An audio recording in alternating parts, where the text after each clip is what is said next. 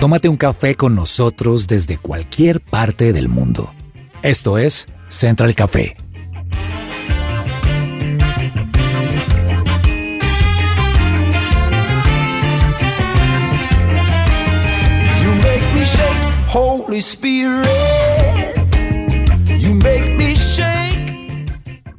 Hola, ¿qué tal a todos? Bienvenidos. Esta es una nueva edición de Central Café. Los estamos acompañando a esta hora a través de su presencia radio.com y también a través de nuestras plataformas en podcast en SoundCloud y en Spotify. Los saluda Jason Calderón desde la capital de los Estados Unidos, emitiendo para ustedes, acompañado también en Bogotá por Ani Espinosa. Ani, ¿qué tal? Hola, qué rico estar hoy con ustedes compartiendo mesa, súper contenta y bueno, feliz porque podemos hoy hablar de un tema muy, muy chévere para toda nuestra audiencia, un tema que sé que va a tocar muchas fibras, pero que sé que va a ser muy útil también para todos quienes nos están escuchando.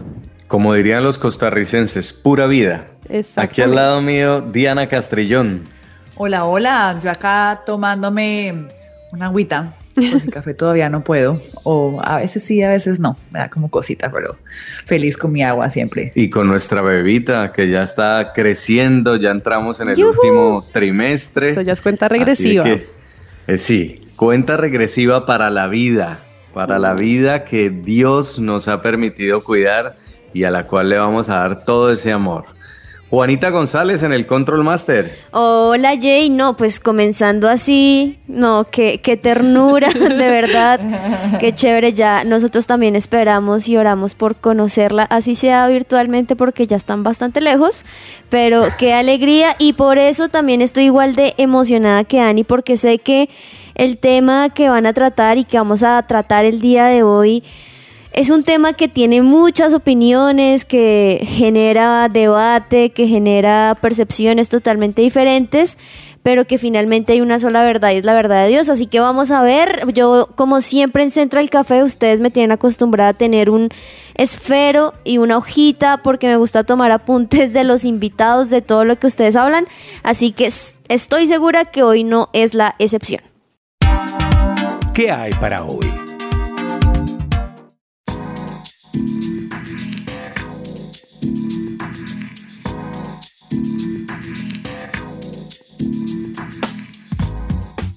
¿Sabían que en Viajemos Travel son expertos en destinos como Colombia y Estados Unidos? Vuelen a contactarlos y reciban la mejor atención. www.viajemostravel.com o al teléfono 381-0629 en Bogotá. 381-0629 en Bogotá.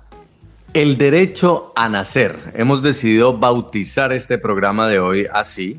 Hoy todos los que estamos en esta mesa y todos los que nos están escuchando nacimos y estamos viviendo y tenemos un derecho que es el derecho a la vida. Ese es el primero de los derechos, es considerado un derecho fundamental, Diana. En la constitución de muchos países, incluido Colombia, el derecho a la vida es el primero de todos los derechos. Y es que la vida es un derecho fundamental consagrado en documentos fundamentales internacionales y nacionales de muchos países del mundo. El primero de todos los derechos, si consideramos al titular de este como generador de cualquier otro derecho posible.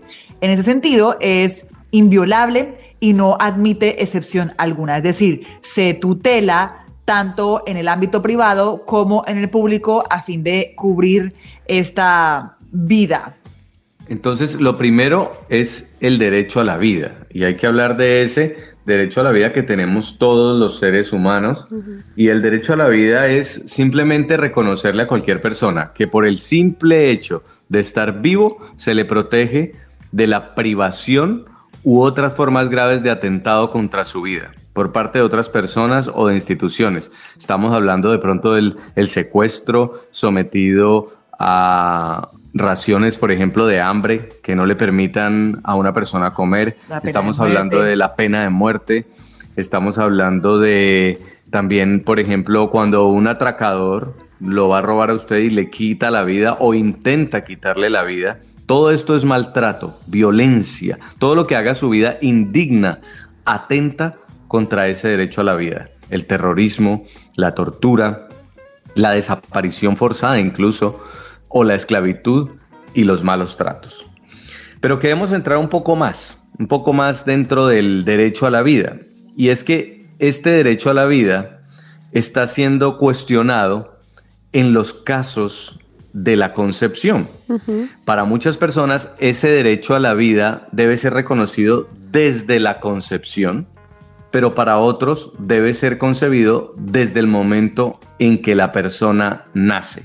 Y todos tenemos opiniones morales, opiniones religiosas muy diferentes sobre cuándo empieza la vida y cuándo debe respetarse ese derecho a la vida.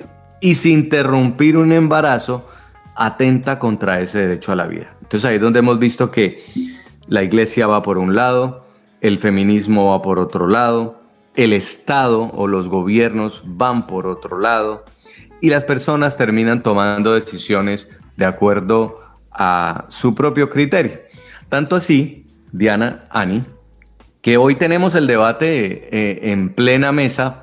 En México eh, acaban de despenalizar el aborto. En México el aborto daba cárcel, lo acaban de despenalizar, pero termina México y empieza Estados Unidos y vemos, por ejemplo, Texas, estados como Texas, que están luchando duramente para impedir que se pueda abortar, porque en los Estados Unidos está permitido el aborto, a partir de la sexta semana, que es cuando se llama el famoso latido fetal, cuando aparece ese latido del corazón de un feto en formación y desde allí se considera que empieza a haber vida. Entonces, tanto en México por un lado, Texas va por otro, tenemos realmente en este momento una responsabilidad muy grande con las mujeres, con nuestras niñas. Yo voy a ser padre de una niña y me gustaría darle claridad sobre esto. Ani.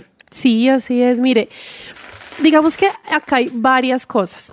Y dentro de esas también hay tres razones por las que mm, todos estos grupos que están eh, apoyando la despenalización del aborto, en Colombia sobre todo, eh, se están basando, ¿no? Entonces hay tres razones importantes a las que ellos, digamos que acuden y son las siguientes. En primer lugar, las leyes que penalizan el aborto obligan a las personas a mm, recurrir a procedimientos inseguros para poner fin a un embarazo no deseado, poniendo en riesgo la salud y la vida de las mujeres. ¿no? Entonces esa es una de las razones por la que ellos dicen, nosotros creemos que es importante despenalizar el aborto para que esto se haga dentro de un marco em, de salubridad y donde la vida de la mujer que está abortando pues no se vea afectada. Número dos, la criminalización perjudica mayormente a las personas en situación de pobreza y vulnerabilidad. En Colombia, puntualmente, la Fiscalía General de la Nación ha reconocido que cerca del 34% de las mujeres y las niñas investigadas penalmente por aborto se desempeñaban como trabajadoras del hogar.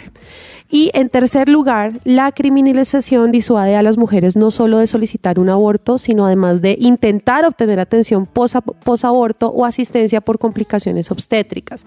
Entonces, digamos que aquí la razón que ellos dan es, son cosas que si no se despenaliza, van a seguirlo haciendo por debajo de cuerda, van a seguirlo haciendo en centros que no están autorizados, en centros que no tienen todo el tema de salubridad y se pone también en riesgo la vida eh, de la mujer que está haciendo el aborto. Em, estas son como las razones por las que dicen queremos despenalizar el aborto. Ahora, tenemos que entrar a mirar lo que decíamos al principio, ¿no? ¿En qué momento estamos afectando también o privando de la vida a ese ser que está dentro de, esa mujer, ¿no? Aquí el dilema es quién tiene el derecho a qué. ¿Tiene el derecho el niño a nacer o tiene el derecho la madre a abortar? Por estas razones, esta dicotomía es la que se pone en debate a la hora de eh, prohibir o legalizar el aborto en un país. Y ese es el dilema que queremos tratar hoy. Tenemos invitados, vamos a hablarlo desde el lado político, vamos a hablarlo también desde el lado eh, de la fe, desde el lado moral, para plantear todas las dudas que tengamos al respecto. ¿Se valen las excepciones, sí o no? En las excepciones, ¿qué derecho prevalece? Este es nuestro tema de hoy en Central Café. Queremos que opinen. ¿Qué piensa la gente?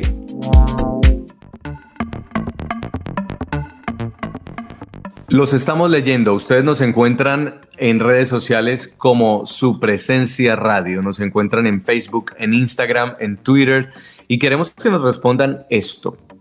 ¿El derecho del niño a nacer o el derecho de la mujer sobre su cuerpo? ¿Cuál cree usted que es el que en este caso prima?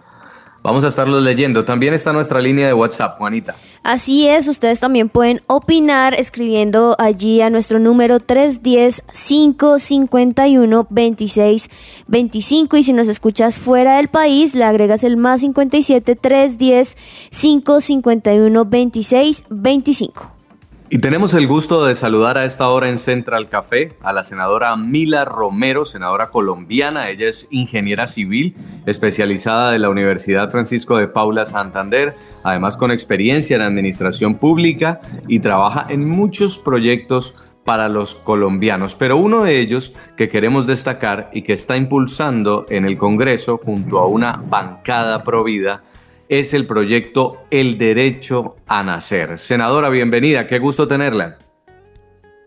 Muchas gracias, de verdad el gusto es mío, un especial saludo para todos los compañeros ahí de la mesa de trabajo y para todas las personas que están aquí conectadas hoy aquí en Central Café. Muy bien, ¿de qué se trata este proyecto? Cuéntenos. Bueno, este proyecto se llama El Derecho a Nacer. Se trata de efectivizar el artículo 11, que es el derecho a la vida y que es un derecho absoluto que tienen todos o que tenemos todos los seres humanos y que en este momento eh, está en todos los tratados internacionales que tiene firmados Colombia. Senadora, a mí me gustaría saber cuáles son esos avances que se han podido tener con este proyecto. Bueno, este proyecto está para ponencia en primer debate en la Cámara de Representantes. Eh, le tocó la ponencia a un representante de Cambio Radical, al representante Erwin Arias. Estamos eh, socializando el proyecto, explicando el proyecto eh, para que, pues, esperamos que sea, se genere esa conciencia, que es lo que queremos que se genere y que este proyecto sea aprobado. Mire, es lamentable, pero en Colombia actualmente se están eh, realizando por año 30 mil asesinatos de bebés. Estamos llegando ya al límite de, de, que se están haciendo incluso de siete meses de embarazo, de seis meses de embarazo, de ocho meses de embarazo, o sea, sin límite. Y estamos llegando, pues, eh, estos ya son infanticidios, lo que estamos viendo que está sucediendo en Colombia. Claro. Ah. Ahora, hay, senadora, razones para que deba prevalecer el derecho a la vida. Una de ellas es de naturaleza moral, por supuesto, y es la dignidad de la vida humana. La otra es jurídica, que usted no lo comentaba, el derecho a la vida por constitución. La tercera es práctica, porque si bien eh, se trata de una vida humana en gestación, hay que protegerla, hay que proteger el desarrollo de esa vida y también está la razón religiosa, que desde la tradición cristiana o católica se busca proteger la vida como un don de Dios. Quisiera que me comente usted en, qué casos específicos, por ejemplo, esa ley, ese derecho a nacer, podría eh, ser flexible o no, o cómo se contempla desde su proyecto. Bueno, el proyecto lo que busca es que se respete este derecho a la vida desde la concepción. Y es que fíjese usted que en la constitución del 91 nosotros encontramos las actas del constituyente primario y así quedó contemplado. Entonces, en todas las corrientes, en todas las culturas, se habla siempre de los derechos humanos, ¿cierto? Pero resulta que se está violentando el primer derecho, y es el derecho a la vida. Entonces, aquí desde, digamos lo que desde la constitución, desde la religión, como usted lo dijo, si quieren, vámonos a, los mandamientos y el quinto mandamiento es no matarás. Entonces, eh, hay que tener esa cultura de la vida y no una cultura de la muerte, porque es que estamos viendo en este momento un deterioro moral tan grande y en el que se quiere tener la cultura, pero del descarte, o sea, el más limitado, el más vulnerable, tanto al nacer como a la etapa final, que es un abuelo, que es un anciano, entonces hay que descartar la vida del que depende de, de, los demás y eso no podemos nosotros aceptarlo. La vida es un derecho absoluto y es un derecho para todos. Senadora, los casos extremos que se permiten eh, o es flexible esta ley, como el abuso sexual o como la malformación del feto, los entendemos, pero la mayoría de mujeres que están abortando hoy en día, incluso a esas tardanzas que usted mencionaba de siete meses que básicamente el bebé ya está formado, eh, son mujeres que, ¿por qué lo hacen? ¿Es por un tema socioeconómico? ¿Por se ven obligadas a hacerlo? Eh, ¿Un tema, se, se, arrepintieron? Es decir, ¿cuál es la causa fundamental o las causas que una mujer, que una persona toma esta decisión de abortar? Yo pienso que es desconocimiento de lo que significa un aborto, Diana.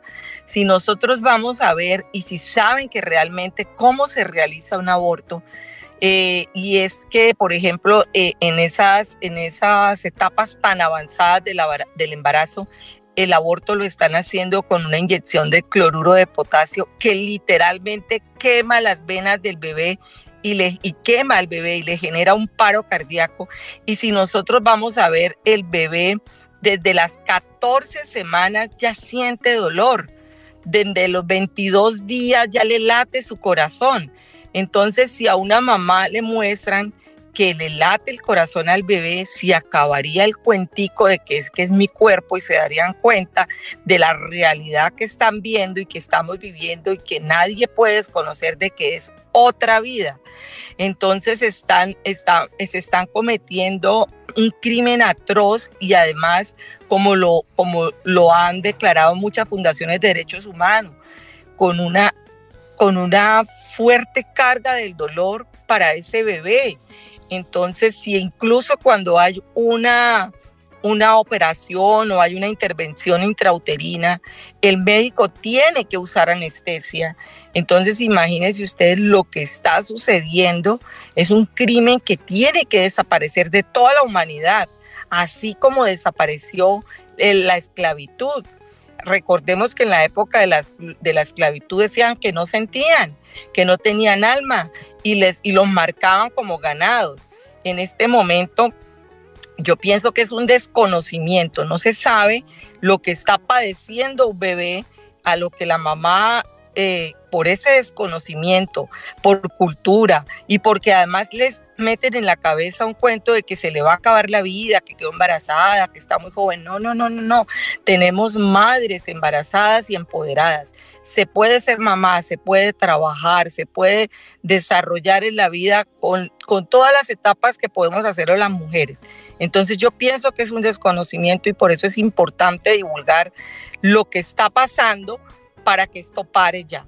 Y otra cosa muy grave en Colombia es que se está haciendo por negocio. Se está haciendo por negocio, se están lucrando. Se están lucrando de los asesinatos de los bebés, están hasta mandando mensajes de texto, está haciendo ver que esto es un derecho y esto no es ningún derecho. No hay derecho a matar a nadie. Muy duro, muy duro lo que nos cuenta, senadora. Realmente es falta de conocimiento porque como usted lo dice, lo que está haciendo en ese momento la mamá es matar, asesinar a su bebé. Pero ¿cómo desde el Estado también se puede acompañar a esas mujeres embarazadas, muchas adolescentes inseguras, llenas de miedo, sin trabajo de pronto también, y que deciden recurrir al consejo de una tía o de una amiga y la salida fácil, bueno, precisamente este proyecto contempla que se pueda eh, desde el Estado ayudar, por ejemplo, con emprendimiento para mujeres jóvenes embarazadas, que se puedan incluso agilizar trámites de adopción para aquella mujer que diga, no, yo no estoy preparada para ser mamá, pero mire que hay muchas parejas que están esperando poder tener un bebé que se puedan hacer esas intervenciones intrauterinas, que se pueda ayudar, pero mientras esto sale adelante, quiero contarle que hay muchas fundaciones que hoy en día lo hacen. Estoy llegando en este momento, por eso aquí a Villavicencio, donde hay una fundación que se llama Amor y Vida que le presta ese apoyo, que le presta ese ayuda a esa joven que está asustada, embarazada, que está sola. Y también queremos avanzar en otros temas de la legislación que se pueden dar desde la educación para poder enseñar a, a todas las personas y ayudar tanto al bebé, a la madre y a la familia que va a recibir ese bebé. Y no solamente lo, esas fundaciones las hay aquí, las están en Medellín, en Bogotá, en todas partes. Yo les pediría que acudan a esas fundaciones, que le brindan ese apoyo a todas esas jóvenes mamás embarazadas. Senadora, ¿hace falta más educación para prevenir estos embarazos no deseados y evitar que recurran al aborto? ¿Hace falta que el Estado, no sé, regale más condones, regale más píldoras, se inventen más formas anticonceptivas? ¿Qué hace falta para que se llegue a ese último recurso de abortar un bebé? Educación, Diana, educación, formación, incluso educación hasta de paternidad responsable porque es que muchas veces las mujeres quedan solas y cuando se ven solas en esto es cuando ellas dicen qué voy a hacer, qué voy a hacer, no soy capaz. Pero mire que muchas mujeres lo hacen, salen adelante, tienen sus hijos, los crían y son papá y mamá al mismo tiempo. Pero sí se requiere educación, formación. No solamente es de decirles eh, hablarles de educación sexual sin decirles responsabilidades y deberes. También hay que hablar de ese tema. Ahora, la pregunta difícil también, y en la que muchas personas se estancan, senadora, ¿qué pasa en los casos de violación o cuando el bebé viene con malformaciones? ¿Cómo contemplar desde la ley esto? Bueno, yo le voy a decir algo, contemplémoslo primero que todo desde la parte humana, ¿sí? Yo escuché el otro día un testimonio de una joven que fue violada eh, y además le pasó algo bastante, un caso bastante, bastante difícil. Y ella eh, tuvo, decidió al final, cuando sintió el latido del corazón de ese bebé dentro de ella, decidió tenerla y tuvo una niña. Y ella dice que el contrario a lo que la gente pensaba, esa niña la llenó a ella, fue de amor, la llenó de paz, fue el impulso de su vida. Hoy en día eh, la niña, ella está un poquito grandecita, le escribe mensajes, le escribe mamita, gracias por tenerme, mamita, gracias por darme la vida. Entonces yo lo veo desde el lado humano, ¿cierto?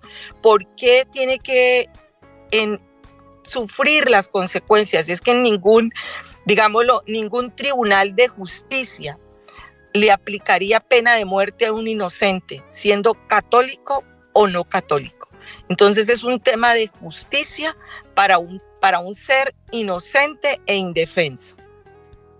Bueno, es de verdad un desafío, un desafío. Estábamos hablando justo eh, más temprano como mientras, por ejemplo, en México se está despenalizando el aborto, en Texas se está endureciendo la ley justamente para que esas mujeres no tomen la decisión. Y creo que en esto el Estado tiene una participación muy importante. En algo tan simple como la pandemia, por ejemplo, vemos cuando el Estado dice hay que vacunarse, la gente se vacuna. Cuando el Estado dice hay cuarentena, la gente se guarda. Y muchas veces toca ejercer ese control mientras se trabaja también en esa conciencia, desde la iglesia, desde la educación, Esperamos, por supuesto, senadora, que este proyecto alcance a muchos corazones, sobre todo, más allá de que se vuelva una ley, una imposición, convenza a la gente y genere conciencia de por qué debe primar el derecho a nacer.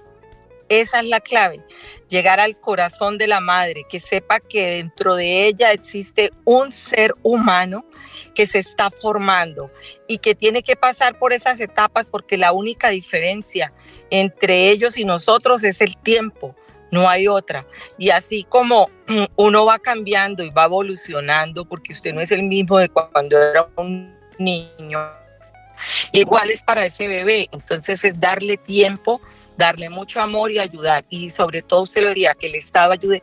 Pero sabe que este labor, estas entrevistas, este trabajo, Jackson, que ustedes están haciendo desde los medios de comunicación, pueden ayudar también a muchas mamás. Sería importante incluso conseguir esos teléfonos eh, de esas fundaciones y, ¿por qué no?, de vez en cuando decir un mensajito que alguna, alguna mamá le puede caer en el momento perfecto y preciso, como usted lo decía, cuando pide un consejo, decirle adelante, si se puede se puede salir adelante siendo mamá, se puede continuar con la vida, se puede trabajar, se puede ser una profesional. Eh, mire, Jackson, a mí me pasó algo. Yo tenía eh, mi segundo embarazo, yo fui despedida por estar embarazada. Mm. Obviamente por las leyes colombianas, eh, pues gané, pude ganar el, el, el, pleito jurídico, pero uno tiene que preferir siempre la, la vida del bebé a, que los otros lo estén a uno estigmatizando por estar embarazado. Tengo tres hijos, tres hijos profesionales y se puede trabajar y ser mamá. Y un bebé, un hijo, te cambia la vida. Gracias, senadora. Un abrazo. Éxito allá en su agenda en Villavicencio y siga trabajando por la vida. Amén. Gracias, Jackson. Un abrazo, Dianita. Un abrazo para todos. Chao. Chao, chao. Nos vamos a una primera pausa comercial y al regreso continuamos hoy hablando de este tema Queremos que ustedes opinen qué prevalece en este caso. Sigan opinando en redes sociales. ¿El derecho a la vida del niño, del bebé o el derecho a la madre sobre su cuerpo? Ya volvemos.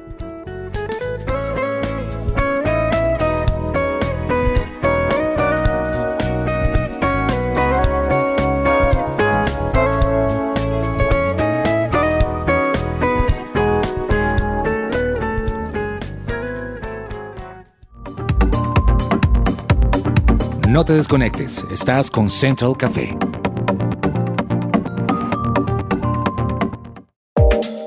Hoy es su presencia radio 1520 AM.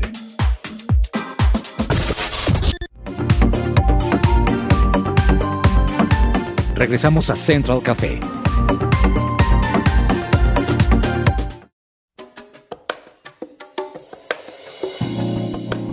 Café con...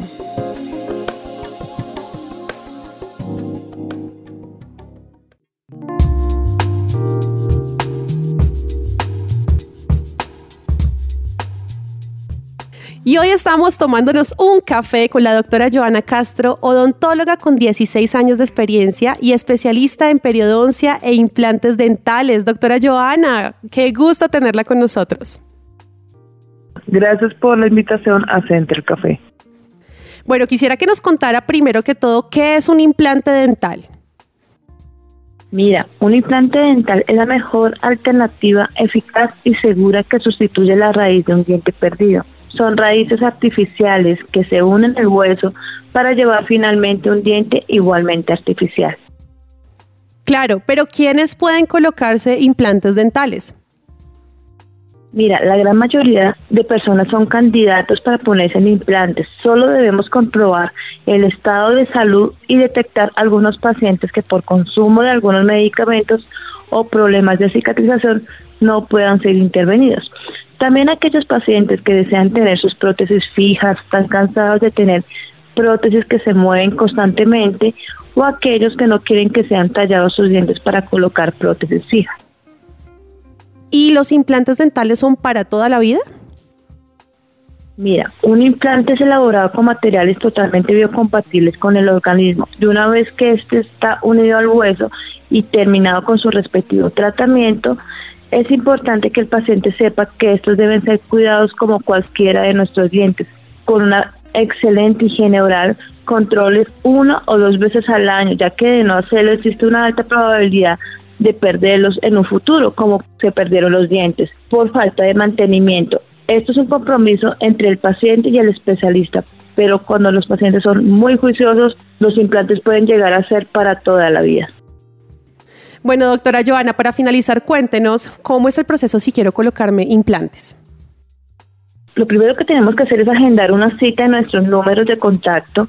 Allí realizaremos un análisis detallado de la salud general del paciente y su salud oral. Esto se llevará a cabo con una planeación del caso con ayuda de unos estudios específicos. Explicaremos detalladamente el plan del tratamiento para así programar el día de la cirugía. Esperamos seis meses, que es el tiempo necesario para que el implante se una con el hueso y daremos inicio a la segunda parte, que es la rehabilitación. Doctora Joana Castro, muchas gracias por habernos acompañado en esta sección Un Café con. Gracias por la invitación a Center Café. Pueden llamar al 319-250-1358 o nos pueden contactar en todas nuestras redes sociales como doctora Joana Castro. Allí tendrán el contacto de nosotros y con mucho gusto agendaremos su cita para iniciar nuestro tratamiento.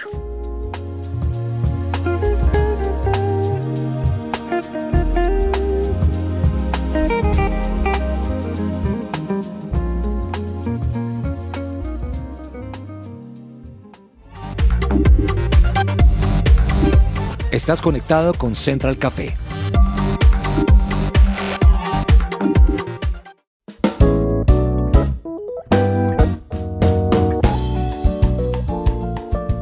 Es hora de cubrir esos espacios en tu boca con dientes definitivos. Agenda tu cita con la doctora Joana Castro al 319-250-1358. 319-250-1358.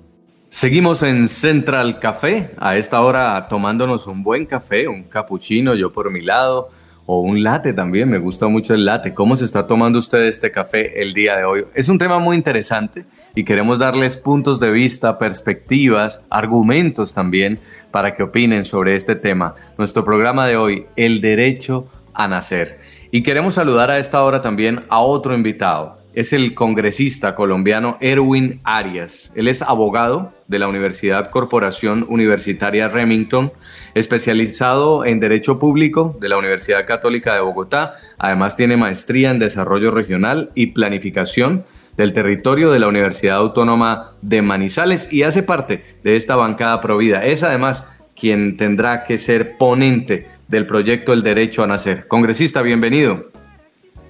Jason, a Diana, Juanita y a toda la audiencia, me complace mucho estar con ustedes. ¿Por qué generar un proyecto respaldando el derecho a nacer? Bueno, eso es una convicción, es una convicción real de nosotros los que somos pro vida. Y cuando uno es pro vida no puede ser tibio ni aceptar cualquier interpretación de ninguna índole. La vida se debe respetar desde su concepción hasta su extinción natural. Y en estos tiempos de moda de los conceptos, conceptos progres y demás, eh, quieren a través de interpretaciones acomodadas tratar de darle otro sentido a este derecho tan fundamental, inviolable como un principio constitucional que es la vida. Congresista, uno pensaría que estos proyectos ya estaban constituidos en, Colombia o estaban planeados, o que de pronto el tema no es tan grande o por el contrario no es tan eh, dañino. Pero ¿en qué va eh, los abortos en Colombia en 2021 en plena pandemia? ¿Cómo, ¿Cómo están las cifras en los últimos, de los últimos años? Bueno, de esto hay muchas cosas que no se dicen y muchas cosas que, no se publican, muchas cosas ocultas. Pero desafortunadamente tenemos es una cultura que nos están imponiendo en la sociedad eh, y supuestamente las minorías, pero, pero eso precisamente lo queremos cortar de raíz con este proyecto de acto legislativo, porque lo que vamos a lograr es incluir en la constitución política de Colombia que ya tiene su principio natural de que la vida es inviolable, pero ahora han querido ponerle unas interpretaciones de cuándo es vida y cuándo no hay vida. Y precisamente por eso eh, ha dado pie a que hagan unas interpretaciones la Corte Constitucional y, y otros congresistas. Y queremos dejar claro en la Constitución Política que la vida es inviolable e inicia desde la concepción y que se tiene que reglamentar el derecho a nacer ese derecho del más débil, del desprotegido, que es el que está por nacer. Aquí tiene unos defensores y nosotros lo seguiremos defendiendo con argumentos constitucionales del principio del derecho, de la naturaleza del derecho como tal. Eh, por supuesto que eh, cobijando todas las experiencias de vida y lo que eh, nuestra sociedad hoy también en la calle está defendiendo. De manera que eh, desafortunadamente en estos tiempos de pandemia y demás continúan los abortos, ya lo quieren normalizar, eh, quieren eh, eh, eliminar esa percepción de que es algo malo, porque estamos en una contraposición de valores que quieren hacer ver lo bueno malo y lo malo bueno. ¿A qué punto de presión, congresista, puede llegar una persona para tomar la decisión de abortar? Es que la, la misma cultura, la misma, eh, el mismo lenguaje que, que se está utilizando y que quieren normalizar, pues simplemente le están diciendo a una chica, a una mujer, que si ella no se siente bien eh, y mentalmente o, o- con su salud para tener un hijo, entonces debe abortar o puede hacerlo. Y eso es normalizar la muerte, eso es mercantilizar la muerte. Y lamenta uno que incluso entidades que se han creado para proteger esa vida, para proteger la familia, están dejando que ese lenguaje y que esa cultura se quiera imponer en nuestro país. Eh, eh, esa normalidad, esa normalización del lenguaje de, de la muerte, tenemos que irlo aboliendo y tenemos que protegerlo con la base fundamental que es nuestra constitución, por lo que nos corresponde a nosotros como congresistas. Pero decirle a la sociedad, la base fundamental tiene que ser la familia. Hay que luchar por recuperar la familia. Nosotros no vamos a recuperar el país si primero no recuperamos la familia. Ese es el camino, recuperar cada uno de nosotros la familia. Y si cada uno de nosotros recupera esa familia, vamos a tener unas bases sólidas como sociedad. Ahora, congresista, este proyecto El Derecho a Nacer busca generar conciencia. Se lo pregunto porque este es un camino, el camino de la educación, pero también hay otros muy polémicos como en El Salvador, que por ejemplo está penalizado y da cárcel un aborto. Hay casos muy polémicos, una joven que tuvo que pasar 10 años en una prisión de mujeres por abortar. ¿Hasta dónde va a ser el alcance del proyecto que se está impulsando en Colombia? Bueno, lo primero es que este acto legislativo tiene un contenido específico, un objetivo específico, y es modificar la constitución política, que es la base de todo nuestro ordenamiento jurídico. Y necesitamos que expresamente en la constitución diga que el derecho a la vida es inviolable y que la vida inicia desde la concepción. A partir de ahí, lo que, lo que sigue es que se tenga que regular, que se deba expedir también una, una, una norma que regule el derecho de quien está por nacer. ¿Cuáles derechos? Ahí viene todo un desarrollo, ¿sí? Además de tener derecho a nacer, también puede entrar a participar de los derechos económicos, los derechos sociales, los derechos políticos, que es todo un desarrollo que se tiene que hacer. Pero aquí estamos enviando precisamente ese, ese seguro, esa, esa, esa salvaguarda total de la vida que debe estar en nuestra constitución. Y a título personal, como lo ha dicho el Papa Francisco, un aborto es un homicidio y en Colombia está tipificado como delito el homicidio. Más adelante iniciamos esa discusión, iniciaremos esa discusión. Ahora, se lo pregunto de hombre a hombre, congresista, porque esto parece que fuera un tema solo de mujeres. Y me recuerda mucho hace poco un periodista preguntándole a la portavoz de la Casa Blanca que por qué estaba el presidente Joe Biden, un católico, de acuerdo con el aborto. Y le respondía, usted nunca ha estado embarazado. Le respondió la portavoz de la Casa Blanca al periodista en un tono muy grosero. Esto es un asunto de hombres también. El que el bebé se hace de dos y el hecho de que la mujer aborte o no es una decisión de pareja. Porque muchos son los hombres que abandonan, ¿no? Así es, es que eh, se es padre y se es madre, pero sin esa combinación no hay vida. Y somos nosotros los obligados a proteger esa vida. Y es que no se embaraza solo la mujer, se embaraza también el hombre. El hombre tiene que sentir ese embarazo, tiene que vivir ese embarazo. Mire, yo tengo 37 años de edad, tengo dos hijos y yo tengo que garantizar y proteger esas vidas de estos hijos. Y cualquier hombre en, en su... El padre es el protector de la vida de los hijos Y eso tiene que, no puede ser inferior el ser humano a, eso que, que heredamos de la naturaleza. Es, esa parte que, hay que llevarla también a, a, a que sea concebida en nuestra sociedad. Lo que pasa es que hay muchos mensajes negativos. Como le digo, hay una inversión en la escala de valores y están buscando hacer ver lo bueno malo y lo malo bueno y eso es eso es lo peligroso que se está que no podemos permitir que se siga normalizando en nuestra sociedad.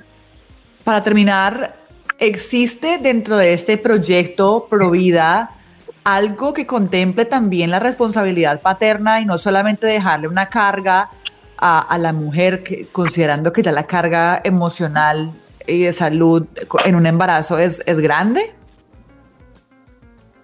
Bueno, en este proyecto, como les digo, es un acto legislativo y uno en la Constitución no, no puede desarrollar una norma. La Constitución tiene principios generales, abstractos, de aplicación general, tiene valores. En la Constitución lo que necesitamos es que quede expresamente que el derecho a la vida es inviolable y que la vida inicia desde la concepción. Obvio que nuestra línea de trabajo es que la vida es inviolable desde la concepción hasta su extinción natural. Por eso nosotros también nos oponemos a la legalización o normalización de la eutanasia como única salida para precisamente eh, eh, calmar el dolor supuestamente o morir con, dignamente como lo han como lo han llamado. Pues quiero darle las gracias, congresista, por habernos acompañado. Éxito con ese proyecto, con esa defensa del derecho a nacer. Es Erwin Arias a esta hora en Central Café. Un abrazo. Un abrazo, Jason, a Diana y a Juanita. Dios los bendiga. Muchas gracias. Bueno, Juanita, Diana, ustedes que son mujeres, imagino que se han sentido tocadas por este tema sobre todo en la responsabilidad que tienen no solo como mamás o futuras mamás, sino también como consejeras de otras mujeres, ¿no, Juanita? Total, es que yo creo que lo que decían me encanta porque creo que va más allá de simplemente algo moral o una percepción que se tiene de valores o lo que sea, sino finalmente si nos vamos a lo que Dios creó, pues Dios creó la vida, punto. Claramente hay situaciones difíciles, situaciones donde uno no quisiera que naciera un bebé por un abuso o por algo de violencia que claramente hay muchas personas pueden pensarlo, pero Salmo 139, 13 y me encanta, dice, porque tú formaste mis entrañas, tú me hiciste en el vientre de mi madre. Te alabaré porque formidables, maravillosas son tus obras. Y luego sigue hablando un poco de todo esto como mi embrión vieron tus ojos y entretejido en lo más profundo de la tierra. Y en tu libro estaban escritas todas aquellas cosas que fueron luego formadas sin faltar una de ellas. Y creo que de las cosas más importantes es que jamás una vida va a ser un error porque Dios la formó desde el comienzo, así que independientemente de la situación, un bebé es una bendición y es una creación de Dios que tiene planes, propósitos y quiénes somos nosotros para decir, no, no quiero que ese plan o ese propósito que Dios tiene con el bebé pues que se haga realidad. Nosotros no tenemos por qué hacerlo, así que me salgo retada de también eh, hablar sobre esto y también que las personas que puedan estar pasando este tipo de situaciones, pues uno no se tiene que por qué quedar callado, sino poder aconsejar de esta manera. Y mire, es así de sencillo, como usted lo estaba leyendo en ese salmo. Hay una relación desde que Dios empieza a formar a un bebé en el vientre, en cualquiera de sus etapas, ya hay una relación con Dios. Y eso lo deja claro ese pasaje de la Biblia que usted dice. Pero además Jesús dice, yo soy el camino, la verdad y la vida. ¿Y qué es lo opuesto a la vida? La muerte. Y si nosotros patrocinamos, de alguna forma aconsejamos o participamos de que haya muerte, pues sencillamente estamos negando a Jesús. Estamos dándole la espalda a la vida. Y eso incluso puede traer consecuencias sobre nuestras propias vidas. Por eso si usted es una persona que abortó, que pensó en abortar o que aconsejó a alguien abortar, hombre o mujer, que haya participado, yo diría, es un buen momento para pedir perdón al cielo. porque para muchas personas puede ser la razón de que no haya despegado su vida en otro sentido, o incluso de que no haya podido después volver a tener hijos. Creo que es una verdad, una verdad bíblica. Debe prevalecer la vida. Pídale perdón a Dios por lo que hizo, con convicción, y pídale una nueva oportunidad para que usted pueda ser un patrocinador de la vida. Sí, ayudemos a esas personas que están confundidas, que no tienen un sentido, que no saben qué hacer con el mejor consejo. Uno no sabe cómo un bebé puede cambiarle la vida, así sea, así sea, a una persona adolescente que haya tenido un embarazo no deseado. Y termino con varios puntos para reflexionar. Primero, Dios tiene el dominio absoluto sobre la vida humana. Segundo, la Biblia enseña que la vida humana es diferente de otros tipos de vida porque los seres humanos son hechos a imagen y semejanza de Dios. Tercero, la Biblia enseña que los niños son una bendición. Cuarto, la Biblia enseña que el niño en el vientre ya tiene una relación con Dios. Quinto, las escrituras, la Biblia, condenan la matanza de los inocentes. Seis, la Biblia enseña que Dios es un Dios de justicia. Mm. Y por último, la Biblia nos enseña a amar. Amar es uno de los mandamientos más bonitos. Ama a tu prójimo como a ti mismo. Y el prójimo es también ese bebé o esa vida que está por nacer. Esperamos que les haya gustado el programa, que los haya ayudado a reflexionar, que los haya ayudado a pensar. Los vamos a seguir leyendo, independientemente de cuál sea su opinión, la respetamos, pero queremos darle argumentos y otro punto de vista para que usted pueda tomar mejores decisiones. Gracias a todos por haber estado hoy con Central Café. Anita, Diana, se nos agotó el café, pero tendremos una próxima oportunidad con más y muy buenos temas. Un abrazo para todos, Dios los bendiga.